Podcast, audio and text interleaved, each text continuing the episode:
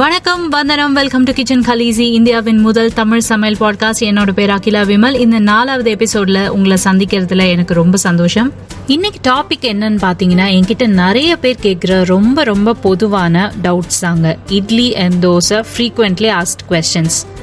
இட்லி வந்து எடுத்தோடனே சாஃப்டாக இருக்குது, அதுக்கப்புறம் கொஞ்ச நேரத்துலேயே ஹார்ட் ஆகிடுது, இட்லி ரொம்ப ஃப்ளாட்டாக குட்டி குட்டியாக வருதுனோ, இல்லை எங்கள் வீட்டு தோசை வந்து கோல்டன் ப்ரௌன் கலரில் கிறிஸ்பியாக வரமாட்டேங்குது, ஒயிட் கலரில் வருது. இப்படி பல கேள்விகளுக்கு தான் இன்றைக்கி நம்ம சொல்யூஷன்ஸ் பார்க்க போகிறோம். வாங்க நம்ம எபிசோட்குள்ளே போகலாம்.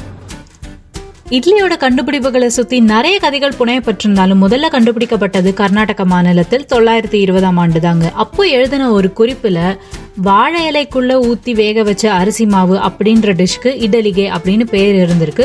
அதுக்கப்புறமா அது சோழர்கள் மூலமாக தமிழ்நாட்டுக்குள்ளே வந்திருக்கு அப்படின்னு குறிப்புகள் சொல்லுது.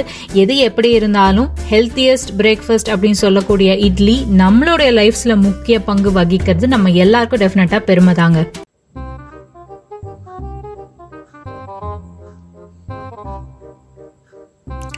இட்லி சாஃப்டாக வரத்துக்கு ஏதாவது கொஞ்சம் டிப்ஸ் சொல்லுங்களேன் அப்படின்னு நீங்கள் யார்ட்டையா போய் கேட்டு பாருங்களேன், அப்படியே அள்ளி தெளிச்சிருவாங்க. அவல் யூஸ் பண்ணுங்க, வெந்தயம் சேருங்க, இன்னும் ஒரு படி மேலே போய் பூசணி தோல் போட்ட அரைங்கெல்லாம் கூட சொல்லுவாங்க. இதெல்லாம் ஒரு பக்கம் செஞ்சால் கூட இட்லி சாஃப்டாக வரத்துக்கு சில கார்டினல் ரூல்ஸ் இருக்குது. அதாவது செய்ய வேண்டியவை, செய்யக்கூடாதவை. முதல்ல நம்ம செய்ய வேண்டியவைகளை பற்றி பார்க்கலாம். உளுந்து புத்தம் புதுசாக இருக்க வேண்டியது ரொம்பவே அவசியங்க. நீங்கள் கிராமப்புறங்களில் அல்லது டவுன் சைடு இருக்கீங்க அப்படின்னாக்கா லோக்கல் ரீட்டைலர் யார்ட்டையாவது போய் புது உளுந்து வேணும்னு கேட்டிங்கனாக்கா அவங்க அதுக்கேற்ற மாதிரி எடுத்து கொடுப்பாங்க. இல்லை நான் சிட்டி சைடு தான் இருக்கேன், என்னால் டிபார்ட்மெண்டல் ஸ்டோரில் தான் வாங்க முடியும் அப்படின்னாக்க மேனுஃபேக்சரிங் டேட்லேருந்து ரெண்டு மாதம் வரைக்கும் தான் உளுந்தோட ஃபுல் ஸ்ட்ரென்த் இருக்கும். அதுக்கப்புறமா படிப்படியாக குறைய ஆரம்பிச்சிரும். அரிசிக்கு முன்னாடியோ சரி, அரிசிக்கு அப்புறமாவோ சரி, நீங்கள் எப்போ உளுந்த கிரைண்ட் பண்ணாலும் டெஃபினட்டாக ஐஸ் வாட்டர் ஊற்றி அரைங்க. ஏன்னா ஐஸ் வாட்டர் உளுந்து வந்து கிரைண்டரோட ஹீட்டுக்கு ஏற்ற மாதிரி அதோட டெம்பரேச்சர் ரைஸ் ஆகாமல் பார்த்துக்கும். ஸோ உளுந்து வந்து உங்களுக்கு ரொம்ப நல்லா பொங்கி வரும்.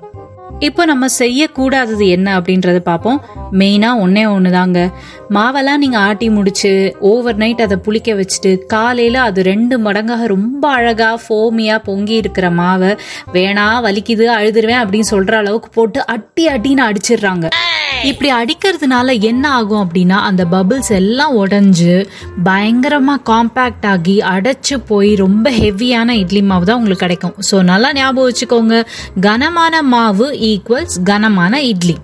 ஸோ மாவை அடிக்காமல் நீங்கள் அப்படியே எடுத்து யூஸ் பண்ணீங்க அப்படின்னா மெய்யாலுமே மல்லிப்பூ மாதிரி இட்லி கிடைக்கும். இப்போ அடுத்து கொஸ்டின் நம்பர் டூ, இட்லி ஃப்ளாட்டாக குட்டி குட்டியாக வருது, என்ன செய்யலாம் அப்படிங்கிறது தான். அதுக்கு ஒரே ஒரு காரணம் தாங்க, தண்ணி அளவு கூடி இருக்கிறது தான். அரிசி இல்லை உளுந்து இதில் எதுலையா ஒன்றில் தண்ணி கூடிருச்சு அப்படின்னா இன்னொன்றில் குறைச்சி அட்ஜஸ்ட் பண்ணிக்கிங்க, டெஃபினட்டாக ரொம்ப நல்லா வரும். அடுத்த டாபிக் தோசை. இந்த தோசை வந்து ஒயிட்டாக இல்லாமல் கோல்டன் ப்ரௌன் கலரில் கிறிஸ்பியாக வரத்துக்கு என்ன பண்ணணும் அப்படிங்கிறதுக்கு உண்டான கிறிஸ்ப் டிப்ஸ் இப்போ நான் சொல்ல போகிறேன். Crisp tip number one, universal ratio இட்லிக்கு நாலு இட்லி அரிசி ஒரு உளுந்து அப்படின்றது நம்ம எல்லாருக்குமே தெரியும். ஆனால் இதே மாவை யூஸ் பண்ணி நீங்கள் தோசை சுட்டிங்க அப்படின்னா கொஞ்சம் ஒயிட் கலரில் தான் வரும். இதுக்கு என்ன செய்யணும் அப்படின்னா, இதோடு சேர்ந்து ஒரு பங்கு பச்சரிசி, மாவு பச்சரிசி அல்லது பொன்னி பச்சரிசி, இது ரெண்டுத்தில் ஏதாவது ஒன்று, உளுந்தா ஒன்றரை மடங்கு ஆக்கிக்கோங்க. இதை ஃபர்ஸ்ட் டைம் இட்லிக்கும் அதுக்கப்புறம் நீங்கள் தோசைக்கும் யூஸ் பண்ணலாம். இதில் இருக்கிற பச்சரிசி ரொம்ப கிறிஸ்பியான கோல்டன் ப்ரௌன் கலரை தோசைக்கு கொடுக்கும். கிறிஸ்ப் டிப் நம்பர் டூ, மாவை கல்லில் ஊற்றின உடனேவே எண்ணெய் அள்ளி தெளிச்சிடக்கூடாது. காரணம் என்னென்னா, எண்ணெயும் மாவில் இருக்கிற ஈரப்பதமும் சேர்ந்து கிறிஸ்பினஸை ஸ்மட்ச் பண்ணிடும். அதுக்கப்புறம் உங்களுக்கு தோசை சாஃப்டாக வருமே தவிர்த்து கிறிஸ்பாக வரவே வராது. இதில் இன்னொரு விஷயம் என்னென்னா, நான்ஸ்டிக் கல் வச்சுருக்கிறவங்க ரொம்ப கிறிஸ்பியாக எதிர்பார்க்காதீங்க, இரும்பு கல் யூஸ் பண்ணுறவங்களுக்கு ரொம்ப கிறிஸ்பியாக வரும். ஏன்னா நான்ஸ்டிக் கல் இரும்பு கல் மாதிரி ஹீட் ரீடைன் பண்ணாதுங்க. நல்ல சூடு தக்க வச்சுக்கக்கூடிய இரும்பு கல்ல தான் சன்னமான தீயில நல்ல கிறிஸ்பாக ரோஸ்ட் ஆகி தோசை வரும். இன்னைக்கு இந்த எபிசோடில் பார்த்த விஷயங்கள், பார்த்த டிப்ஸ் எல்லாமே உங்களுக்கு ரொம்ப யூஸ்ஃபுல்லாக இருந்திருக்கும்னு நான் நினைக்கிறேன். போகிறதுக்கு முன்னாடி ஒரே ஒரு சின்ன விஷயம், இந்த குவாரண்டைன் டைமில் கூடிய வரைக்கும் உங்கள் வீட்லேயே இந்த இட்லி மாவு ரெடி பண்ண பாருங்கள். ஈஸியாக கிடைக்கிது அப்படிங்கிறதுக்காக வெளியில் வாங்குறது சேஃப்டி நல்லன்னு கருதி தவிர்த்து நல்லது.